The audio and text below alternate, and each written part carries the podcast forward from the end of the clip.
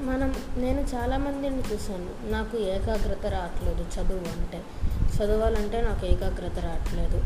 ఏకాగ్రత రావాలంటే దానికి మన దగ్గర ఒక టెక్నిక్ ఉంది. అదే విజువలైజేషన్. చాలామందికి ఇది తెలుసు కానీ నేను పెట్టింది తెలియని వారి కోసం.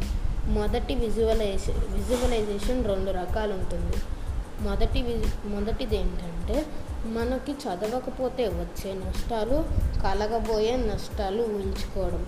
దీనికంటే రెండవ మెథడ్ బాగుంటుంది. ఈ రెండవ మెథడ్ ఏంటంటే మనము చదివితే కలిగే లాభాలు మనం చదివితే ఏ పొజిషన్లో ఉంటామో ఆ పొజిషన్లో ఉన్నప్పుడు మనకు ఎంత గౌరవం లభిస్తుంది మనం ఎంత దర్జాగా బతకవచ్చు మనకి మన మన ఇంటి సభ్యులు మనల్ని మనల్ని ఎంత గౌరవిస్తారు ఎంతమందికి చెప్పుకుంటారు అలా ఆలోచించు అలా ఆలోచించుకుంటూ మీరు ఆ స్థాయిలో ఉన్నట్టు ఊహించుకుంటే మీకు ఆసక్తి కలుగుతుంది. ఆసక్తి ఏకాగ్రత అంటే ఇంట్రెస్ట్. ఇంట్రెస్ట్ అంటే ఆసక్తి కదా మీరు. ఆసక్తి ఉంటేనే మీకు చదువు అంటే ఏకాగ్రత వస్తుంది. ఆ ఆ ఏకాగ్రత ఆసక్తి రావాలంటే మీకు మీరు విజువలైజేషన్ చేసుకోండి.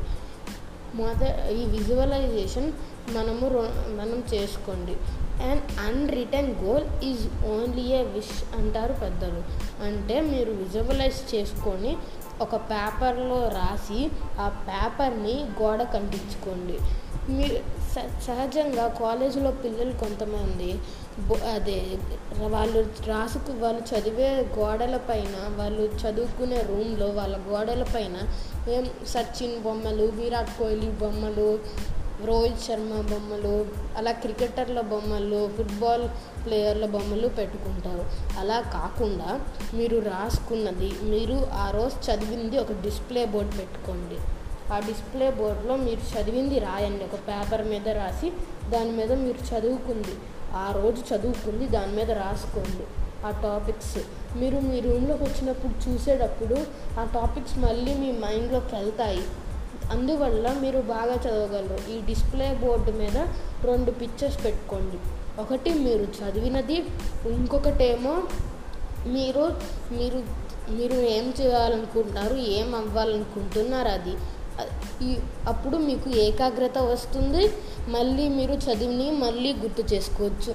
దీనివల్ల మీకు విజయం లభిస్తుంది. ధన్యవాదాలు.